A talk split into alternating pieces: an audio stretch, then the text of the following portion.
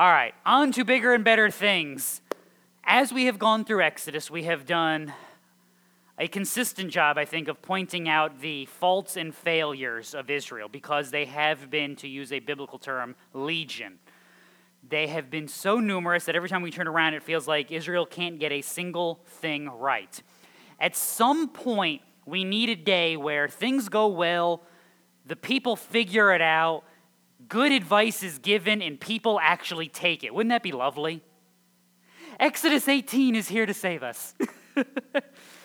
now, to connect this to a little bit of what's come before in the last couple of weeks, made mention of Martin Luther last week. If you don't have any idea who that is, um, go read the Wikipedia page. It's actually helpful. It's one of the few times I'll recommend that. But we, uh, we are one week removed from Martin Luther's speech at the Diet of Worms, the Here I Stand, I Can Do No Other. If you want to if you want to be inspired, go read that. It will encourage you and uplift you. Why could Martin Luther stand on Scripture? Why do I encourage you week in and week out to build your worldview, your thought processes, and your life on Scripture? And the answer is because it actually makes sense and it works. How do I know that? I know that because of chapters like Exodus 18. Now, we're going to do things a little differently from how we would normally do it. Normally, we would read the whole thing and then go back through it, but because there's so many little details in this, I figured that you didn't want to hear me talk that long, so anytime I could spare you a couple of minutes, it would be a good idea. So we will read all of it, but we will read it as we go through it. Does that make sense?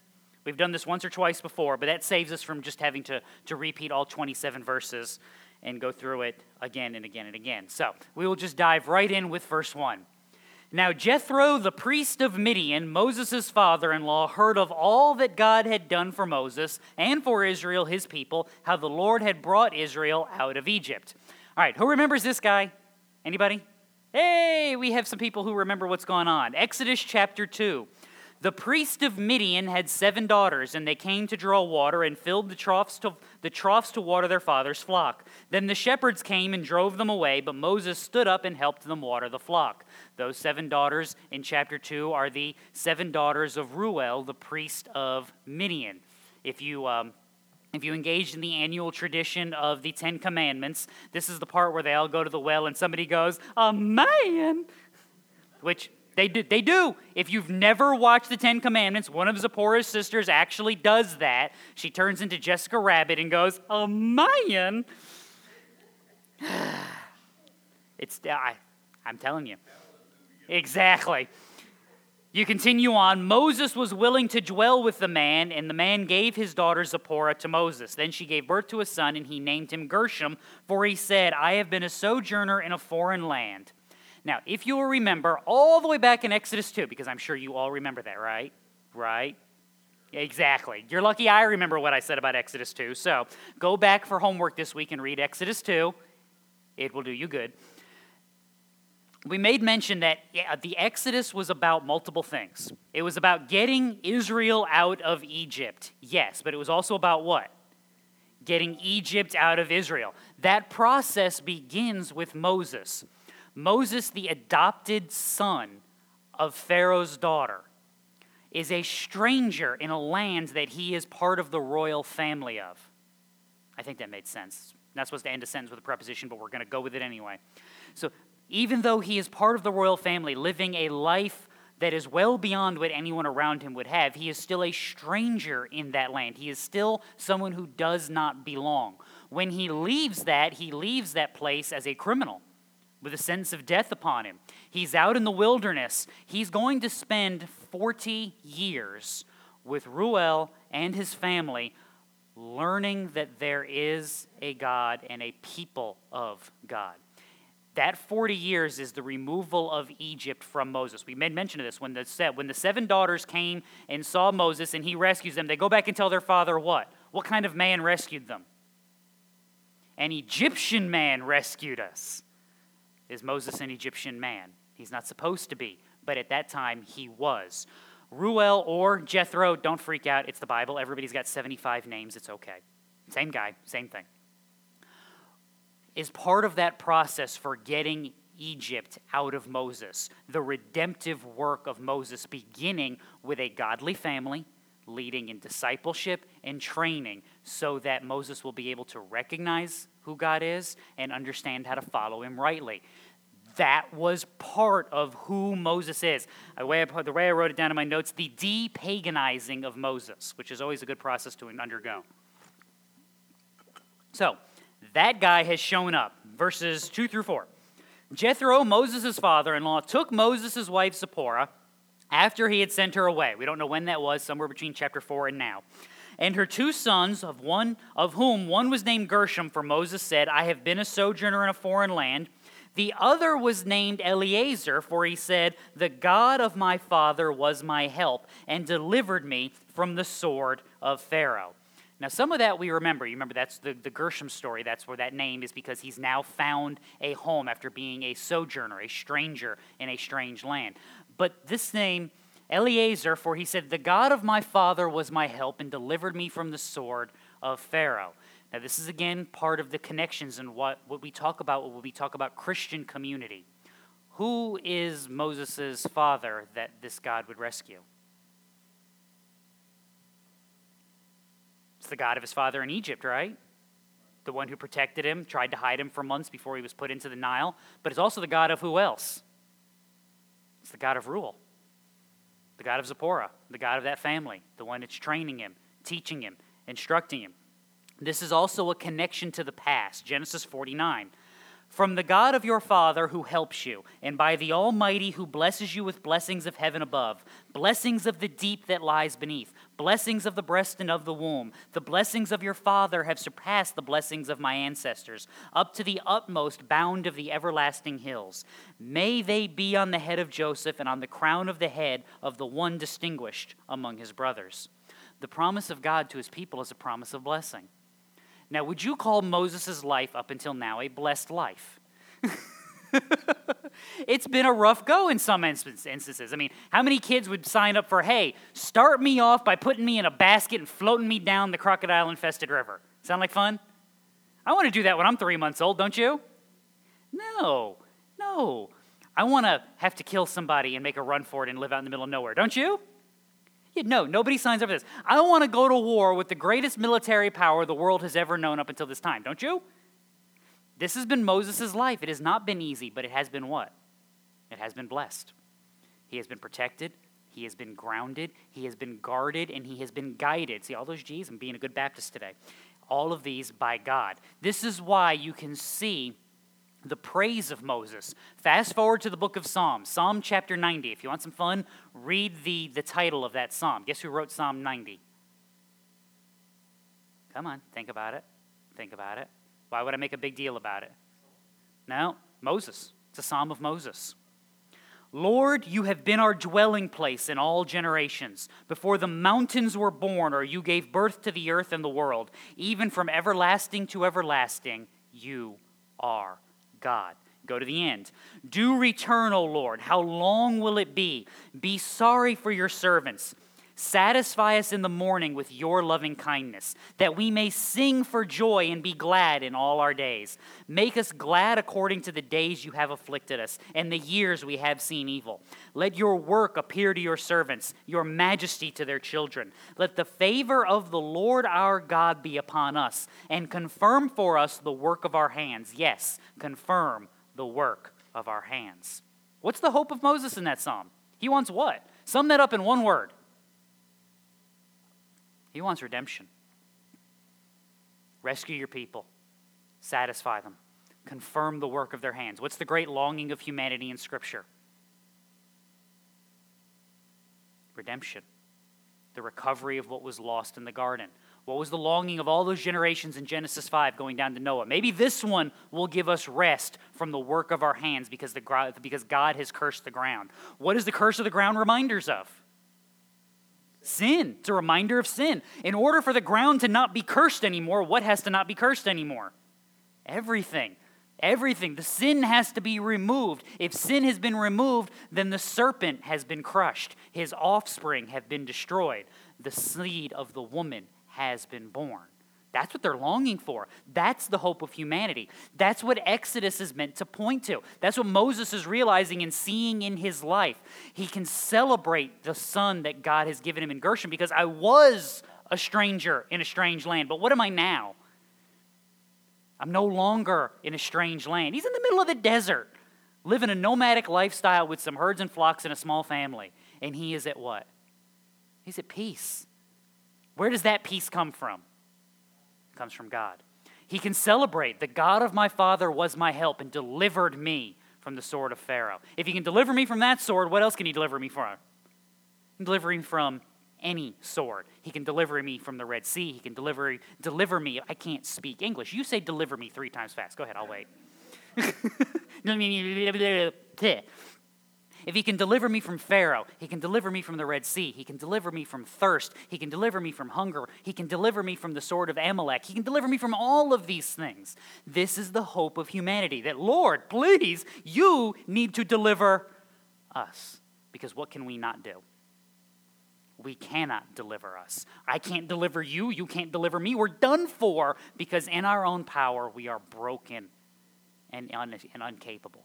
But God is gracious and merciful and powerful and able, and able to overcome all of the brokenness of humanity. So, with all of that said, you get a good little reminder to start with.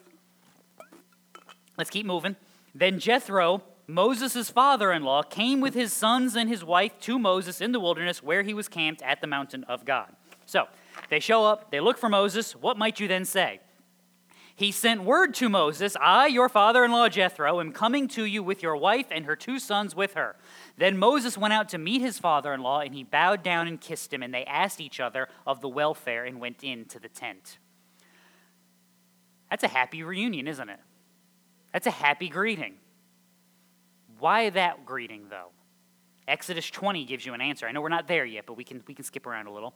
Honor your father and your mother, that your days may be prolonged in the land which the Lord your God gives you. But is Reuel Jethro, is he Moses' father? No, he's Zipporah's father. Matthew chapter 12. Whoever does the will of my Father who is in heaven, he is my brother and sister and mother. Is Jethro Moses' father? Yeah. He taught him, he discipled him, he explained, he trained him. That's family. That's what it's supposed to look like. We have an old phrase. My wife is from the South. I lived there for many, many years. Blood is thicker than water because you never turn your back on. See?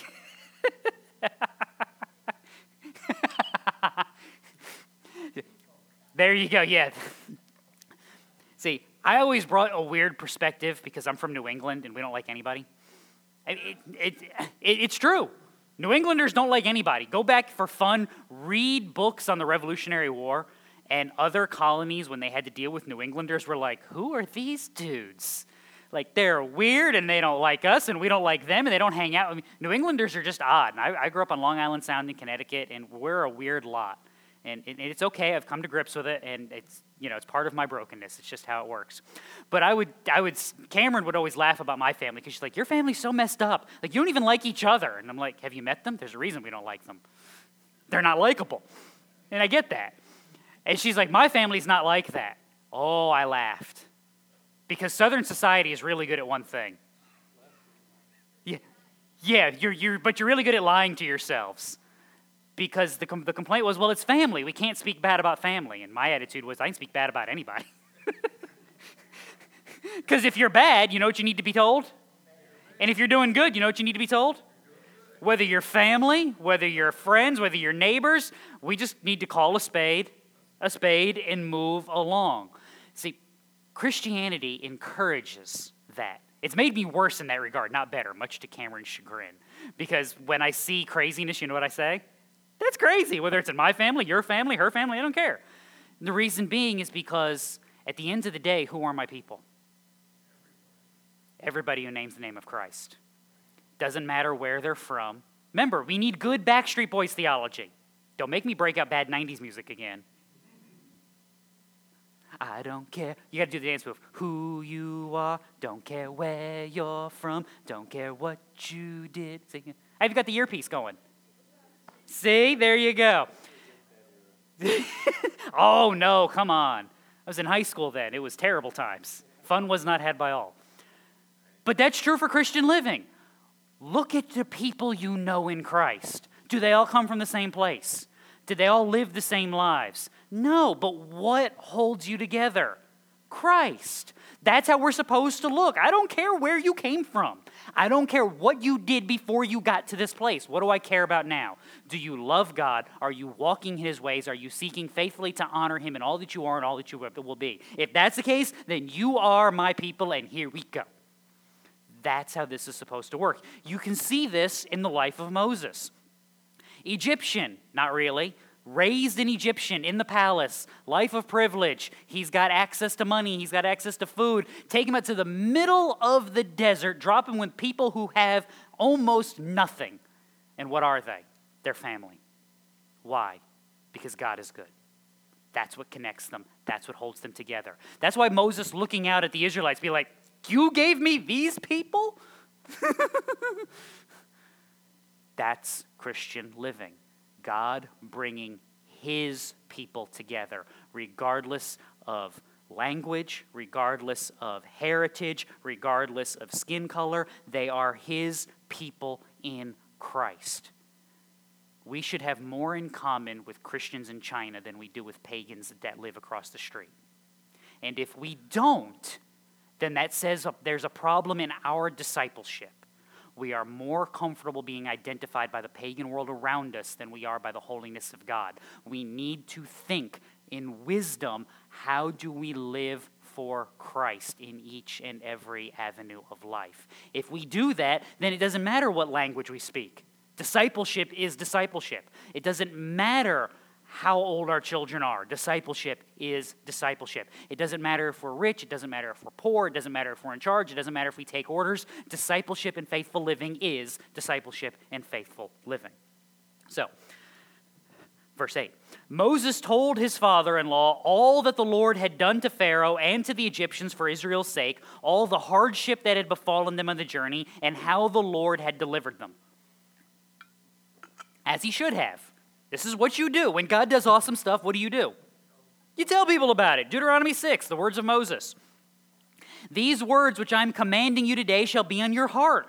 Teach them diligently to your sons. Talk of them when you sit in your house, when you walk by the way, when you lie down, when you rise up. Bind them as a sign on your hand, as frontals on your forehead. Write them on the doorposts of your house and on your gates.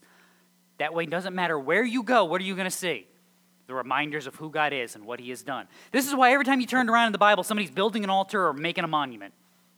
Joshua tells the people this when they make the, um, they make the monument of stones after they cross the Jordan River. Why? When your sons one day, many years from now, ask you, hey, what are these rocks for? That's where God stopped the river. That's where He brought us through. When your kids ask you, why do we go down to Jerusalem every year to sacrifice this lamb? Because there was a time when we were enslaved, we were in bondage, and God delivered us, and He destroyed our enemies, and He brought us out by His mighty hand. Why do we go to church every Sunday? Because there was a time when I lived in darkness, and God destroyed my enemies, and by His mighty hand He brought me out. And he, and he upholds me and he strengthens me, and I celebrate and worship him day in and day out. There's a reason. There's a reason why we pray. There's a reason why we sing. There's a reason why I jump around here like an untrained monkey and try to get you to understand this stuff. Because the more you know, the more you will understand what God has done and what He has accomplished. The more you will love Him, the more you will desire to serve Him and walk in faithfulness. The more you know about Him, the louder you will sing, the more you will praise, and the greater your joy in this dark world will be. That's what we're trying to do here. That's what Moses is doing. He's praising. Hey, let me tell you all of the stuff God has done. And see, this is where we get messed up. Because what we do is we tell ourselves, well, because yeah, this makes sense. Because what kind of stuff does Moses get to sit down and talk about? He gets to talk about the plagues, and, and I poured out the water, and it turned to blood, and, and there was hailstorms, and the cattle dropped dead, and, and the Red Sea parted, and man, water was coming out of rocks, and there's this bread stuff. Wait till you see the bread stuff that literally just, it's just on the ground. We don't even know where, it's just there. See, and we're like, and, and, and I, don't, I, don't, I didn't get to see all that cool stuff. Dude, do you have any idea how evil you are? See, I know how evil I am. I live in my own brain. See, you guys only get a taste of it. I have to live here. But if you're honest with yourself, you know what you know how about you? Yeah. He saved you? See, we're really good at saying that to somebody else, aren't we? We're not really good about saying that to a mirror. He saved you? He saved you? He saved me. Let me tell you how big God is. Let me tell you how awesome His grace is. Let me tell you about the mercy. I was a nitwit. I was a rebel sinner, and He changed my heart and my mind. Dude, I think about things now that I wouldn't even contemplated 15 years ago. I avoid things now that 20 years ago I'd have been like, gimme, gimme, gimme, gimme, gimme. And it's astounding to me each and every day. Why? Because I think about it. Christian, this is why you dwell on the things of the Lord. Dwell on the things that are good and holy and righteous and pure because it changes your heart and your mind. It strengthens you for the task ahead. Testify to the good things that God has done in your life to guess who first? To you. Because here's the thing your kids, your kids' friends, your neighbors. Why you go to that church anyway? And you know what your first thought is? Mm, I'm going to sound really weird. Going to sound really weird if I start talking like this. They're going to think I'm crazy. First of all, I got news for you. They already think you're crazy. That just that's the one advantage of being somebody like me is everybody already thinks I'm crazy, so everything I do just adds to it. It's, it's, it's a beautiful place to be. That's the first thing. But second, you're uncomfortable because you know what you're not thinking about? You're not telling you. It's really easy to talk about stuff that you're thinking about, isn't it? Get excited, talk about it. We don't get excited about it because we don't think about it. We don't dwell on it. We don't encourage ourselves with it and then encourage our spouse with it and then encourage our children with it and encourage our family with it and encourage our neighbors with it and encourage our fellow Christians with it. We don't do that. So when somebody asks us, it's like, I don't know. I don't know. Come to grips with who you are, how you got there, and what that means for your life going forward. You're seeing that here. Jethro rejoiced over all the goodness which the Lord had done to Israel in delivering them from the hand of the Egyptians. That's the right response, isn't it? Moses did the right thing. Let me tell you about all the stuff that God has done. And all the people listening should have been doing what? and rejoicing. Isaiah 63. I shall make mention of the loving kindness of the Lord, the praises of the Lord, according to all that the Lord has granted us, the great goodness toward the house of Israel, which he granted them in accordance to his compassion, according to the abundance of his loving kindness. For he said, Surely they are my people, sons who will not deal falsely. Therefore he became their Savior.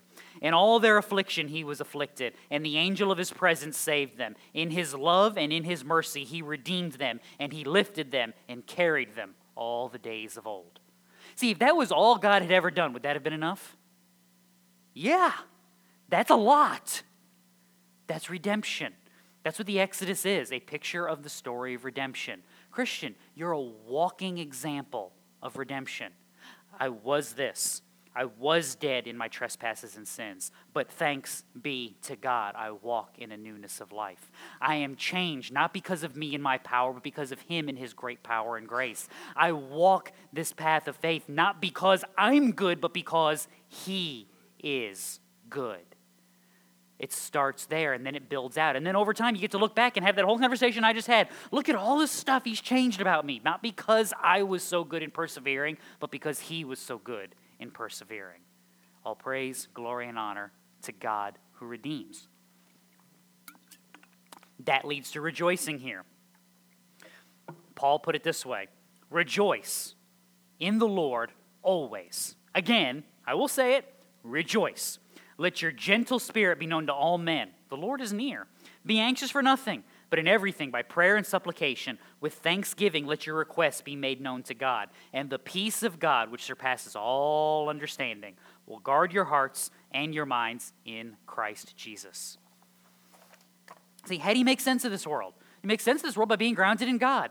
Does Moses' world make sense? I mean, let's think about this for a second.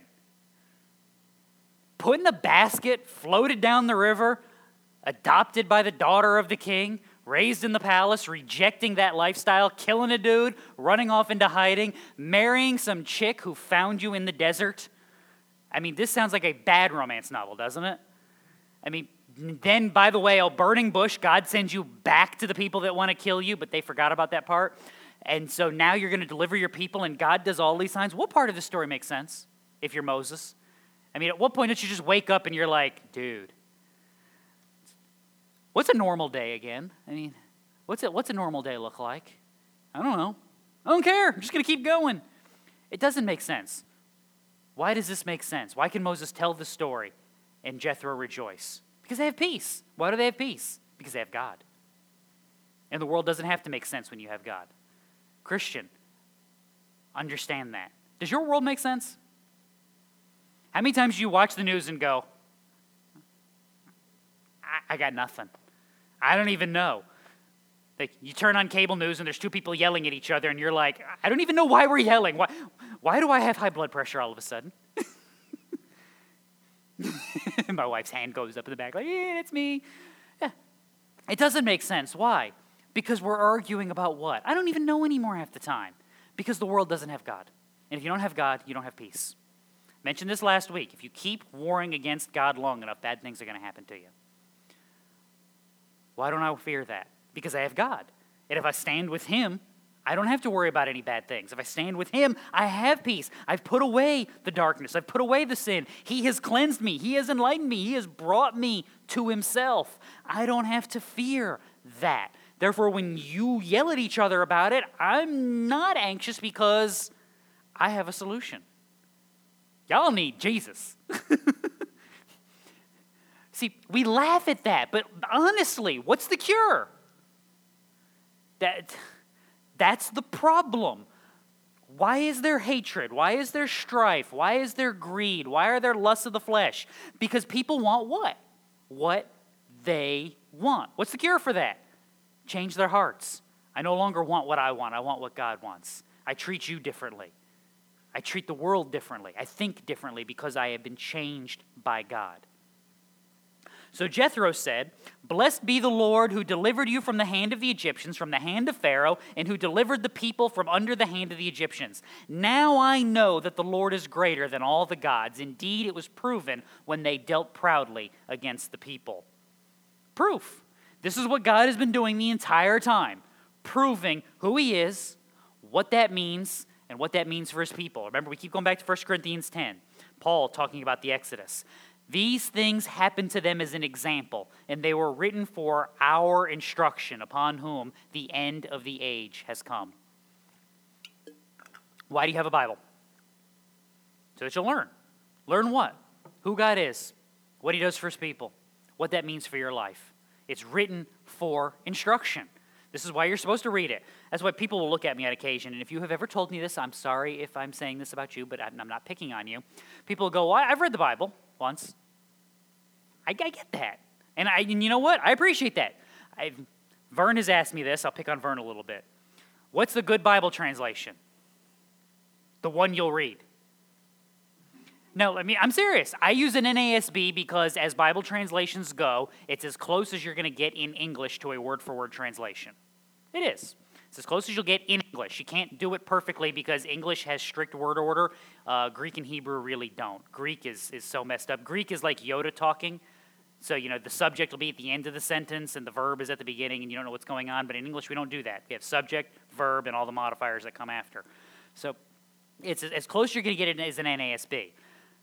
If you're going to study, I prefer that. It makes it a little hard to read sometimes, as you can see me getting twisted over my words and tied in a knot. And I'm okay with that because we take a little time, we go through it, and it makes sense. But the best Bible translation is one you'll read over and over again. Because if you read it two, three, 25, hike, however many times you can go through it, you'll discover there's something new in there each and every time. I didn't see that the last time. Even if you don't read through the whole thing, just pick something. That's why I joke read your Bible, it'll do you good. That's literally the extent of it. Read your Bible, it'll do you good. I didn't say memorize it, although that would be good. I didn't say study it, although that would be good. Just start by reading something. Look, if you want, I have a list, I can give it to you, of, of all the books in the Bible that can be read in less than a half an hour. it's a bunch of them, it's like 30. You can read also, you can read Obadiah. It's a great judgment against Edom. It's like 25 verses. It's great fun. Read Jude. It's 25 verses. It's about contending for the faith and, and being uplifted. The um, Ruth, which is where we'll start in Sunday school in probably two weeks, um, it's four chapters. You can read it in a sitting. It takes you longer to read news headlines on a computer than it does some of these books. Read something, get it started. Why? Because it's an instruction. It tells you who God is, what He's doing, and the more you read it, the more you're going to ask questions. And I've told you a thousand times, what am I okay with? Questions, because that means you're thinking. That means you're desiring to learn. And you know what? Even if I don't have the answer, you know what we can do? We can go find where it is. We can go find it somewhere. So the more you read, the more you'll ask, and the more you ask, the more you'll know. The more you know, the more you'll grow, and I'm out of rhyming, so.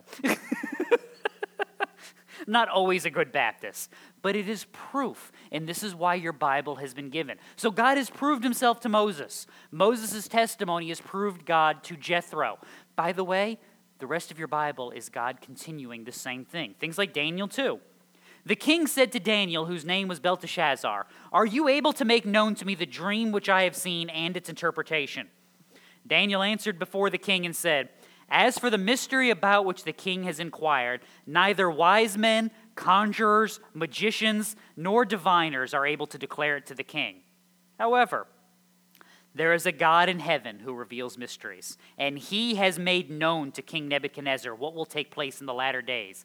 This was your dream and the visions in your mind while you lay on your bed. Daniel doesn't know, God knows. Daniel can't explain to him what's going to happen, God can. Daniel's not interested in proving how wise he is, he's interested in proving what? How good and wise God is. Fast forward to the New Testament, John chapter 5. Jesus arguing with the crowd. The testimony which I have is greater than the testimony of John. For the works which the Father has given me to accomplish, the very works that I do, testify about me that the Father has sent me. This is why John's written the way that it is. You get to the end of his gospel, he says what? Many other signs Jesus performed in the presence of the disciples, which are not written in this book. But these have been written so that you may believe that Jesus is the Christ, the Son of God, and that believing you may have life in his name. This is why.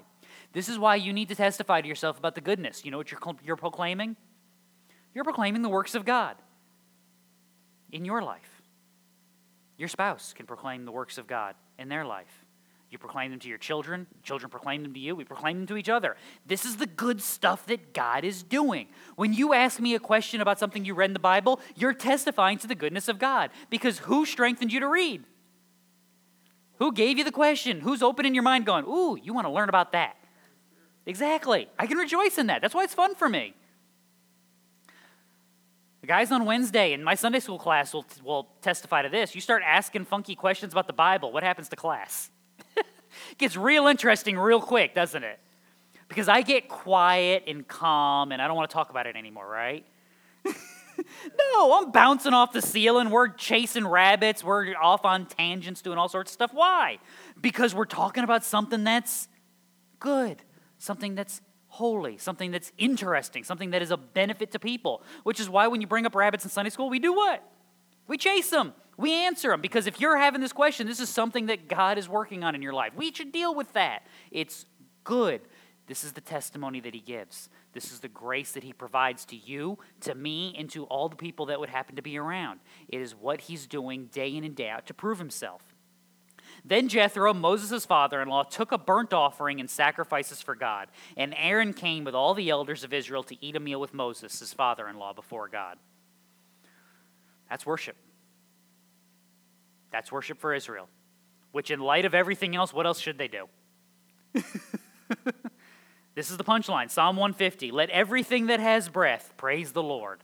Praise the Lord. All the stories have been told. All the thanks have been given. What's left? Man, let's sacrifice and have the worship. Let, let's party. This is what it's supposed to be. Let's have a meal and let's celebrate all that he has done.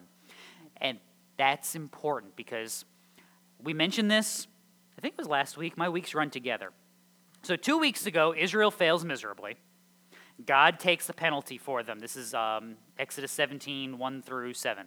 God takes the penalty for their sin on his behalf. The rock is struck, they are provided with water. Israel at their lowest of lows, what happens next? The Amalekites come for battle. Because in the midst of your lowest of low and your self wallowing, what do you get? You get a test. All right, let's see if we can climb out of this by the grace of God. And what happens? They do, by the grace of God. Now we're getting celebration. We're at a good point here. Always learn this about your Bible. When people are at their highest, guess what God's going to do? It's time to see if you're paying attention, time to see if you can know the difference between knowledge and wisdom. Remember, knowledge is knowing stuff, wisdom is knowing stuff and knowing what to do about the stuff that you know. So it came about the next day that Moses sat to judge the people. That's what he's supposed to do. He's in charge. Got a problem? You bring it to the guy in charge. And the people stood about Moses from morning until evening. When Moses' father in law saw all that he was doing for the people, he said, What is this thing that you're doing for the people? Why do you alone sit as judge and all the people stand about you from morning until evening? That's a great question. Is Moses the only smart guy in Israel? Is Moses the only person following God in Israel? No. Even in their darkest days, when you get to the, uh, the kingdom years of Ahab in 1 Kings, God said, Go forth and stand on the mountain before the Lord. And behold, the Lord was passing by. And a great storm wind was rending the mountains and breaking in pieces the rocks before the Lord. But the Lord was not in the wind. And after the wind, an earthquake, but the Lord was not in the earthquake. And after the earthquake, a fire, but the Lord was not in the fire. And after the fire, the sound of a gentle breeze. When Elijah heard this, he wrapped his face in his mantle and went out and stood at the entrance of the cave. And behold, a voice came to him and said, What are you doing here, Elijah? And Elijah said, I have been very zealous for the Lord, the God of hosts. For the sons of Israel have forsaken your covenant, torn down your altars, killed your prophets with the sword, and I alone am left, and they seek my life to take it away. See, if you're Elijah, how many people are following God in Israel? One. One. In God's response, there are 7,000 in Israel, all the knees that have not bowed to Baal, and every mouth that has not kissed him. There's a lesson. There's fire and earthquake and storms, and God's not in that, but where is He? Simple, basic, easy things. This is also an encouragement, Christian. No, you didn't see the Red Sea part. No, you didn't see manna from heaven. You didn't see hail. You didn't see the fire come down in the mountain. You didn't see Sinai shaking. You didn't see Jesus transfigured. You didn't walk in the water. You didn't see the great fish. You didn't see him climb out of the grave. You didn't see any of that stuff. And you're better for it. Because blessed are they who don't see and believe. Christian living is not in those massive things, it's in simple faithfulness, day in and day out. It's in simple loving your spouse, training your children, not stealing from your boss, doing a good job at work, not cursing that idiot in traffic. It's all of those little things that make Christian living. Basic, simple, everyday life, culminating in a life lived faithfully unto God. Christian living is not about fame, it's not about glory, not ours anyway, but it's about God's glory and His gracious mercy day in and day out. I've told this before. Jonathan will remember because Jonathan always remembers when I repeat a story. Church I was at before this, they had a brick walkway, and you could um, buy a brick, and they would etch your name into the brick, and you know whatever else you wanted to put on there just would fit. And what they did was they got a brick for every pastor of the church. And my favorite was a guy who pastored the church in 1903, I think. Might have been, I think it was 1903 to 1904.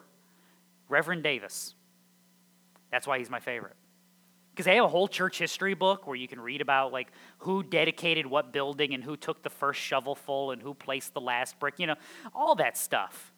Man pastored that church for 18 months. Reverend Davis. I don't know if he's married. I don't even know if he has kids. I don't even know if he's got a first name. That's all he is. Reverend Davis on a brick, and he's got one name listing in the church history. I asked a lady who was 90 years old. She was almost alive when he was there. Who's this dude? Never heard of him. he was your parents' pastor. Never heard of the guy. He wasn't there for 20 minutes, he was there for like over a year. Never heard of the guy. He's my favorite. Because you know what? 500 years from now, who's going to know you? Who's going to care? That's why I joke. Every once in a while, Cameron and I will have a bad day, and we'll talk about like what songs do you want at your funeral and stuff like that. And she'll ask me like, "What songs do you want at your funeral?" And I tell her all the time, "I don't care.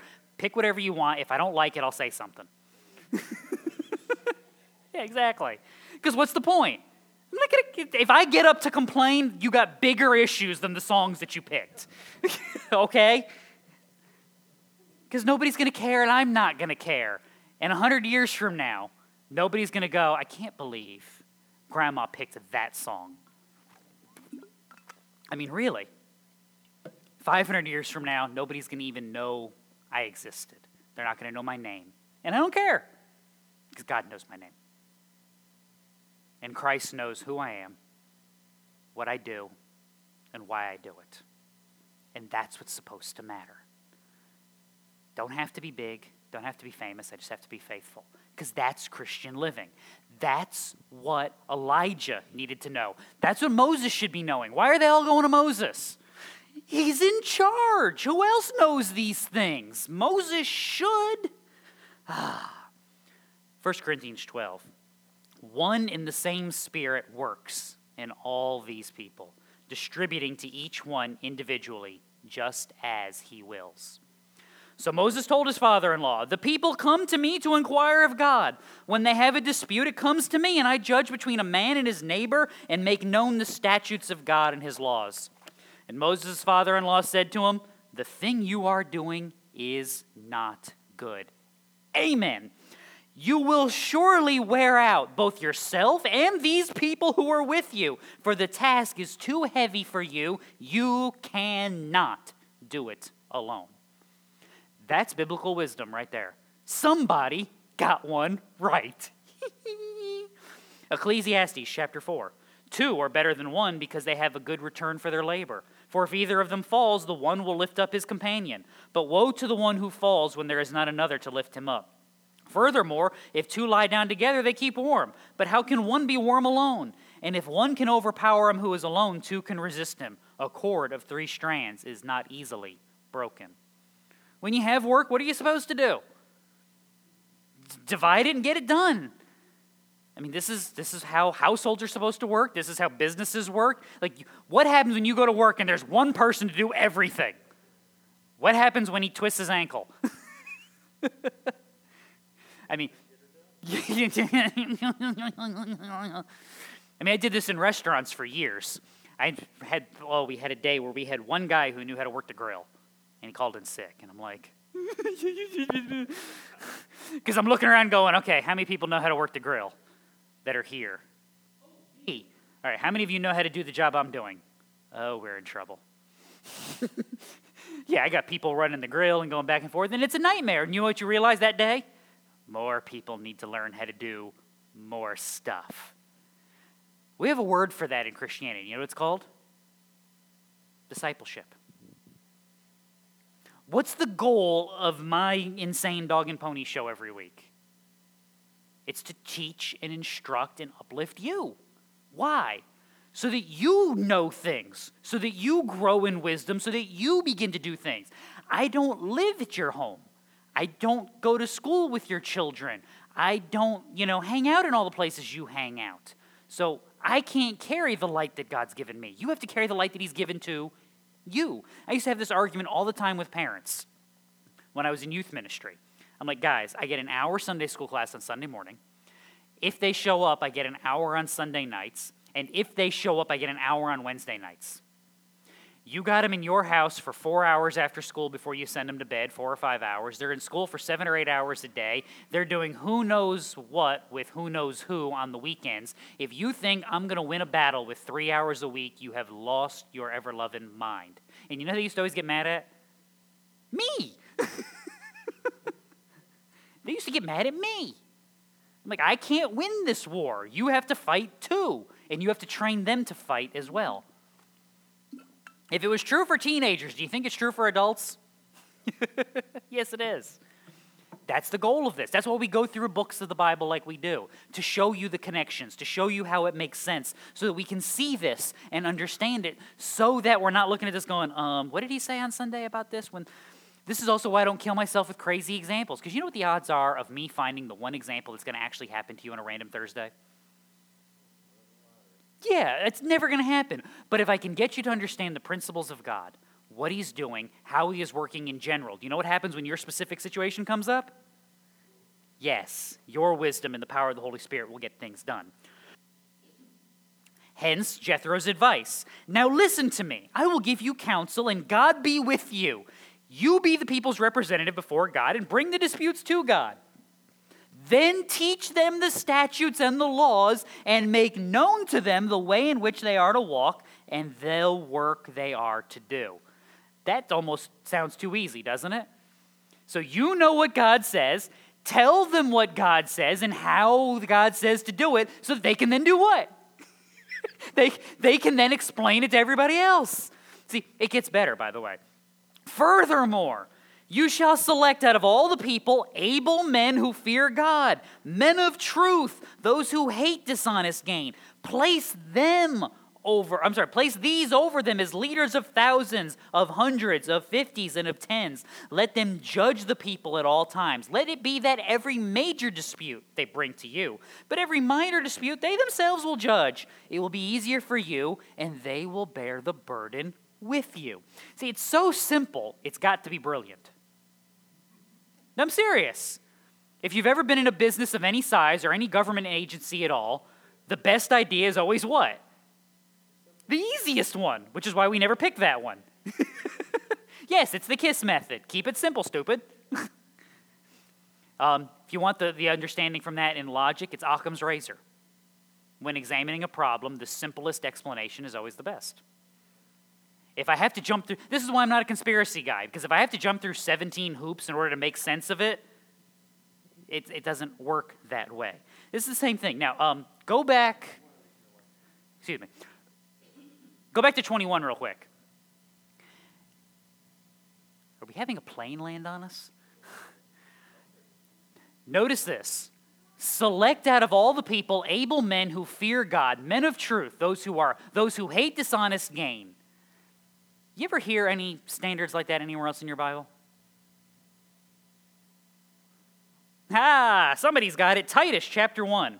For this reason I left you in Crete, that you would set in order what remains and appoint elders in every city as I directed you. Namely, if any man is above reproach, the husband of one wife, having children who believe, not accused of dissipation or rebellion, for the overseer must be above reproach as God's steward, not self willed, not quick tempered, not addicted to wine, not pugnacious, not fond of sordid gain, but hospitable. I just lost a spot. Um, loving what is good, sensible, just, devout, self controlled, holding fast the faithful word which is in accordance with the teaching, so that he will be able both to exhort in sound doctrine and to refute those who contradict. See, there's a reason. Okay, I mentioned earlier See, I like to, I like to pull on mine because I've got enough of them now. These, these gray things that you get, I mentioned earlier that you earn them, you win them. Why? Why?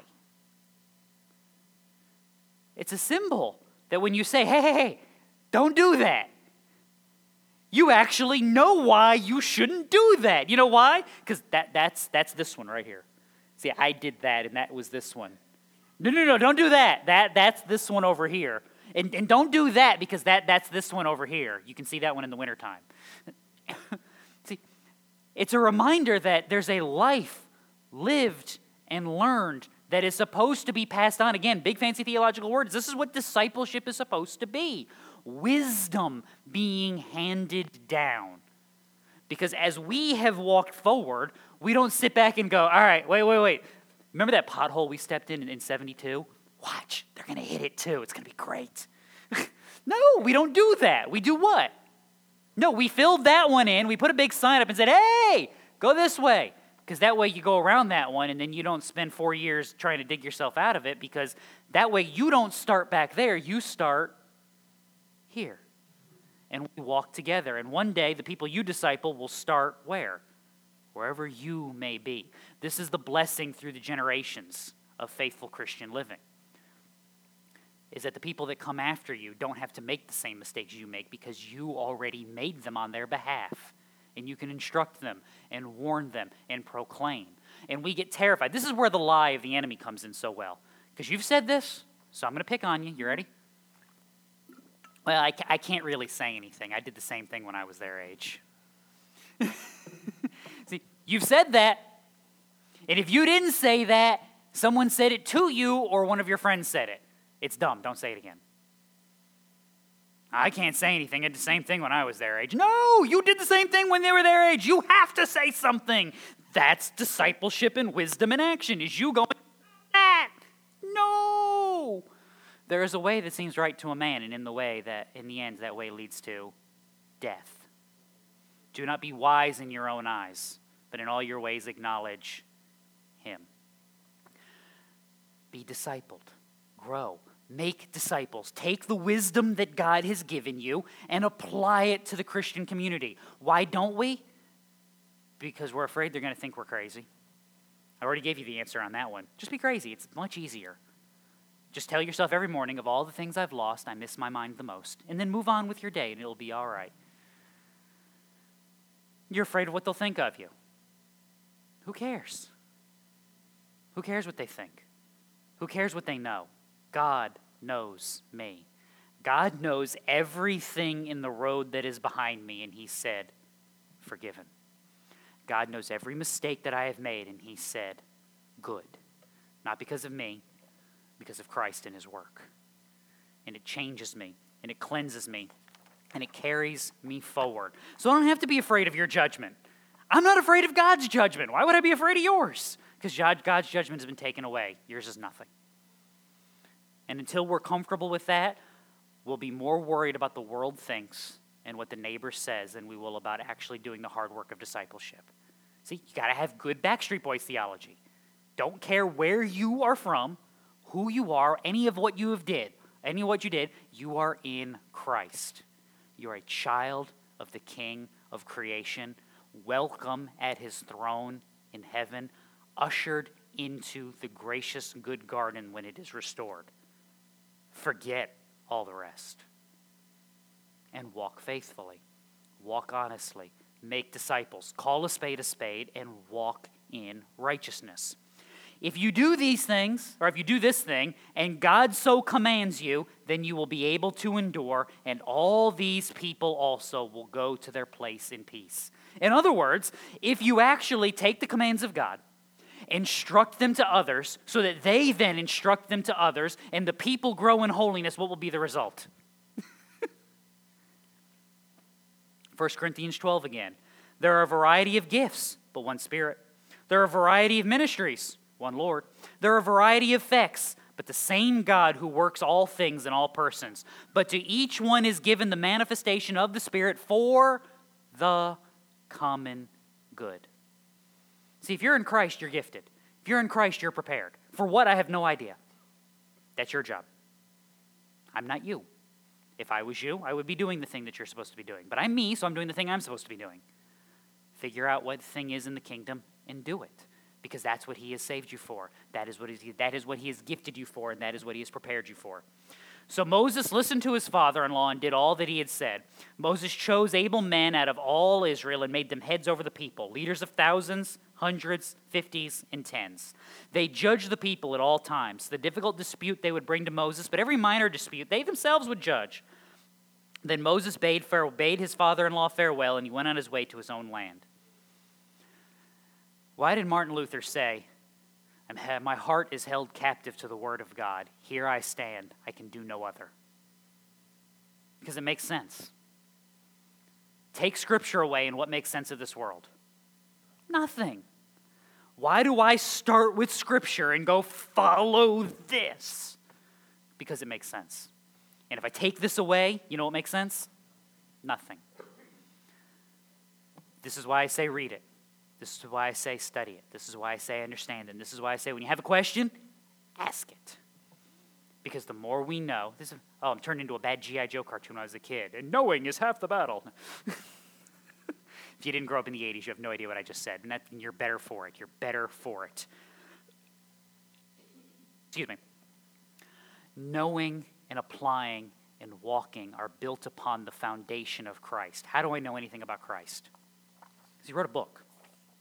How do I know how His Word applies? Because I've spent time in prayer. I've spent time in study. I've spent time asking questions. And this is true for me, and it's true for you, and it's true for all of Christians. What wisdom should I be applying so you don't end up with the same gray hairs I got, but you can earn them in a different way? By saying, hey, don't do that, but walk in righteousness like this. This is what was broken here. This is how it is put back together. See, it's one thing to say that's wrong, it's another thing to say why it's wrong. And a lot of people can look at the world and say, that's wrong, but they have no idea what makes it wrong. Christian, we do. We have the testimony of God. We know what's broken about it because we know the standard rightly. We have to be willing to stand on it and say, okay, you're going to think I'm crazy. I don't care. Here's the problem. Here's also the solution return to Christ walk in his ways, cry out for his mercy and his grace, turn from your sins, and then your heart, mind, desires will be changed, and this world will be different. Why? Because it'll be built back upon the principles of God. Build a society. Israel in the desert, build it upon his word, and what do you get? You get peace. You get safety. You get security. Build it on something else. What do you get? Why does the world look like what it does? Because it's a pagan society trying to do pagan things in pagan ways. What's the cure? Christ. His mercy, changing hearts. His mercy, changing minds. And the grace of God, operating in the wisdom of his people, building out a world that honors him and cares for one another. The only way that happens is if we stand firm on the foundation that Christ has given in his word. Anything else is doom. Let's pray.